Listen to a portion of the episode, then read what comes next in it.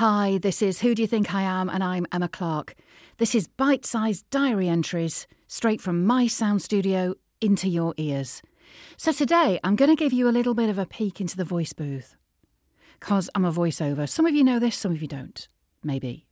So it's that time of year when I'm being asked to do seasonal voiceovers. And at this point, we're talking early October. It's all about Halloween.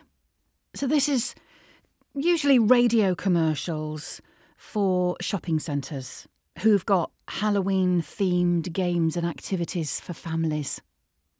Perhaps pubs and restaurants, theme parks. I'm trying to think what else, what other kind of businesses do Halloween. Uh, occasionally, hair salons, nail salons, people like that. But more often than not, it's your family stuff. And usually, I'm asked to be the voice of a witch. Some would say that's typecasting, some wouldn't. So I thought I'd give you a bit of a, a, a peek into the kind of audio that I send to customers who ask me to sort of do a bit of a demo for them in the style of. So here we go.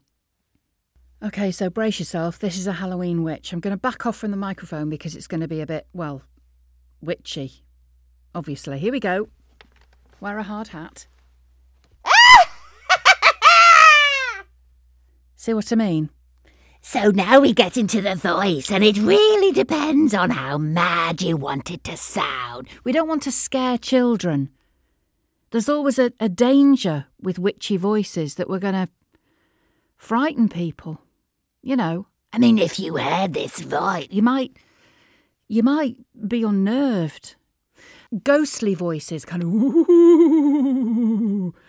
You have to be careful with that because it can be misconstrued that you're just a bit cold.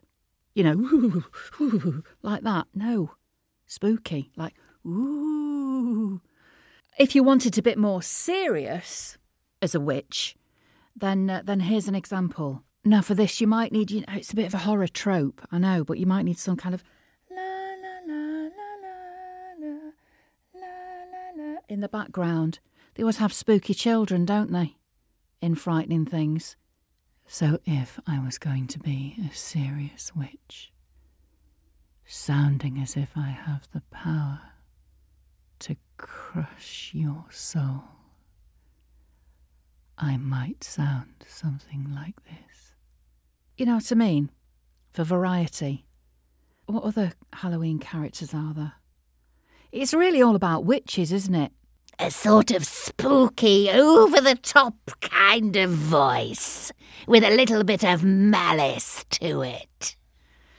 I'm just glad you can't see me do it. It must look absolutely ridiculous. There you go. Seasonal voiceovers. Thank you very much for listening, and I'll see you next time. Well, I won't see you, but you know what I mean. Anyway, take care.